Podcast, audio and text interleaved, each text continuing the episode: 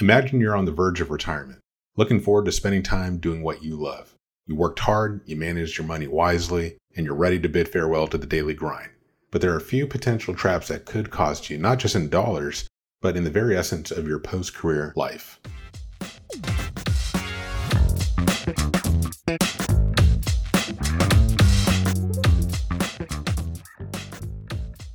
Welcome to Baby Steps to Retirement, the go to resource for retirement planning that goes beyond the numbers.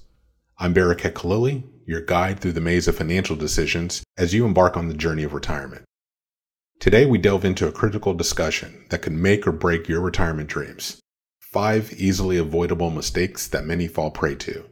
In the countless retirement conversations I've had, I've witnessed patterns of assumptions leading to unforced errors. Some of these mistakes might be more costly than you realize, not just in financial terms, but in shaping the quality of your life in retirement. We'll be exploring scenarios that could impact your financial health and well being, scenarios that often slip under the radar in the traditional retirement planning discourse. So, if you're approaching retirement or even just considering it in the distant future, you'll want to pay close attention to the pitfalls we uncover today. We'll unravel the mystery of maximizing Social Security, the importance of starting a pre retirement project, and the nuanced stance between investments and planning. Don't let these missteps catch you off guard. Your ideal retirement might depend on it. Social Security calculates your benefit, which you can take at your full retirement age, which is age 66 or 67, depending on what year you were born. You can begin taking Social Security as early as age 62, but your benefit will be reduced by about 30%. And you can wait as long as age 70. And for each year that you wait after your full retirement age, you get an 8% bump. So you can get anywhere from about 25 to 35% of an increase in your monthly benefit. An advisor I know told me about a client who died at age 62 after getting exactly one check from Social Security. Now, he had a pension that covered his expenses, and he also had a retirement account with $1 million, so he didn't need to take Social Security early. If he waited until 67, he would have gotten about $3,000 per month, but now his wife, who's age 54, can only get the $2,300 maximum benefit that's available to her at age 67, which is 13 years away. The earliest she can take her benefits is at age 60 under Social Security rules, but it'll be further reduced. And if she takes it then, she'd get about half of her husband's full benefit. So taking Social Security at the right time can add tens, if not hundreds of thousands of dollars to your lifetime income. People often take Social Security at age 62 simply because it's available or because of concerns about its viability. And you have to look at your big picture plan though, because you might have other income sources and assets, just like this gentleman did. Maybe you have a pension, rental income, an IRA as well to consider. There's no one simple rule. You don't have to take it at 62 simply because that's the earliest point that it's available. You want to look at your specific plan and decide what's the best time to take it in your case, especially if you're married and you and your spouse have very different benefit amounts you want to think about when each of you should take Social Security at the right time. This next mistake has to do with the transition into retirement. The idea of never going back to work can be scary for a lot of people. I know that might sound ridiculous for those of you who are burned out at your job and are ready to walk out that door, never to go back again. But for these folks, figuring out what to do with all that free time is overwhelming. And without a plan for what's next, you might stumble into retirement and feel a bit lost without any sense of purpose or direction. I think back on my experience with my parents, with my late father in particular, he started writing a book before he retired. And it took him a couple of years to finish. So the project served as a bridge across his transition into retirement. With my mom, my wife and I had our first child just before she left her job, and it kept her busy in those early months in retirement. What can you do? Well, one idea I have to share with you is something I picked up from a fellow advisor, and it's called a retirement rehearsal, which is basically a staycation. You take off time, two, three weeks or so from work, just like you're going on a vacation, except you don't go anywhere. You just stay at home and you live your normal daily routine, except now you have all this extra time because you're not going into work. And what this will do is definitely help you get a sense of what retirement will be like. And you'll see how much free time you have on your hands. It can also maybe be a time where you can get some ideas down if you don't know what to do and don't have anything planned to start to sketch out some ideas of things to work on. And I would recommend that whatever ideas come up for you, start working on it before you retire. You won't be able to completely jump into it, but if it's preoccupying your mind and giving you something to focus on outside of work, then when you make that transition into retirement, it'll simply give you more time to work on that project and kind of mask the change in your schedule, the change in not going into work and that daily routine and the people that you may not see on a day to day basis, and essentially kind of preoccupy your mind with something productive. Mistake number three has to do with focusing on investments versus financial planning. One of the most heated debates in retirement planning is what is the best withdrawal strategy that maximizes your income and minimizes your risk of running out of money.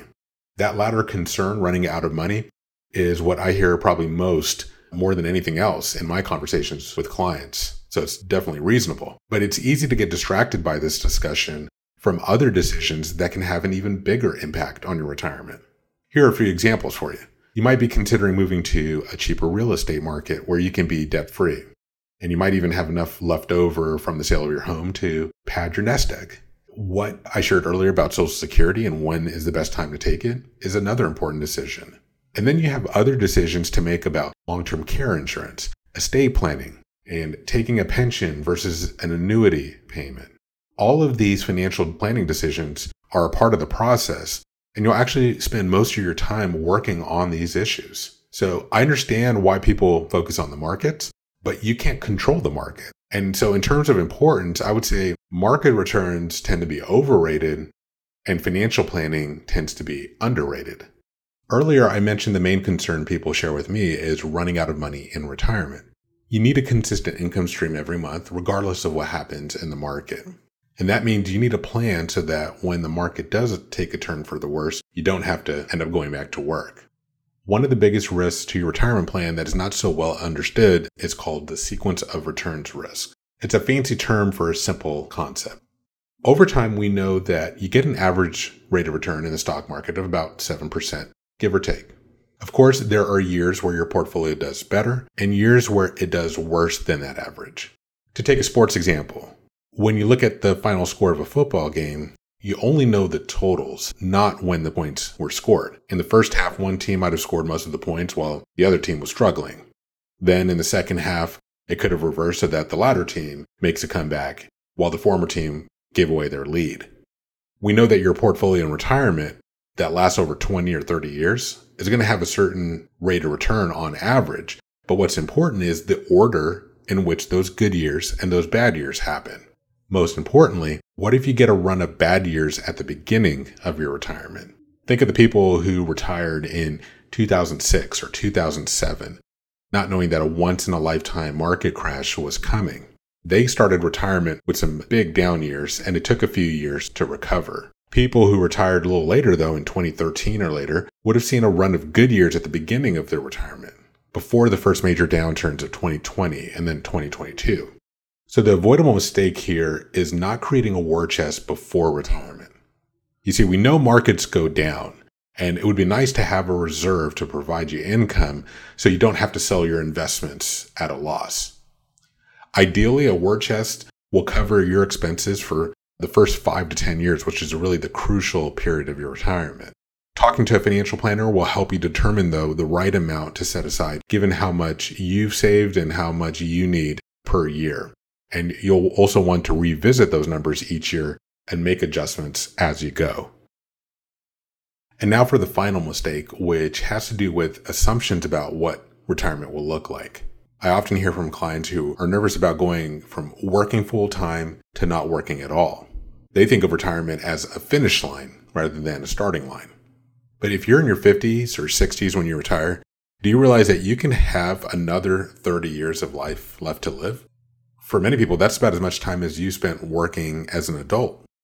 You see, retirement doesn't have to be an abrupt stop to your career. A better way is to think of retirement as a gradual transition, where you scale back your hours, or maybe you continue working in the same field but on a contract basis. It can also be a transition into a new career, where you're doing something that you've put off for years, and now you have the opportunity and time to pursue it full time. As we wrap today's episode, It's clear that steering clear of these easily avoidable retirement mistakes isn't just about safeguarding your financial future. It's about preserving the essence of your retirement dreams. By maximizing Social Security, embracing pre retirement projects, prioritizing planning over mere investment, building a financial safety net, and redefining retirement as a gradual transition, you're not just securing your nest egg, you're crafting a retirement lifestyle that resonates with purpose and fulfillment. But here's the kicker knowledge is power only when put into action.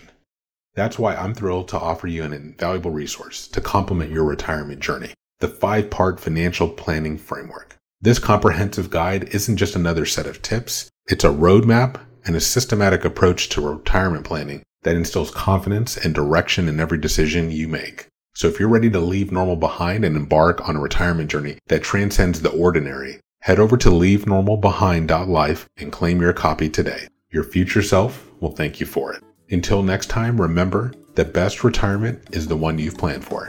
This is Barakat Khalili signing off.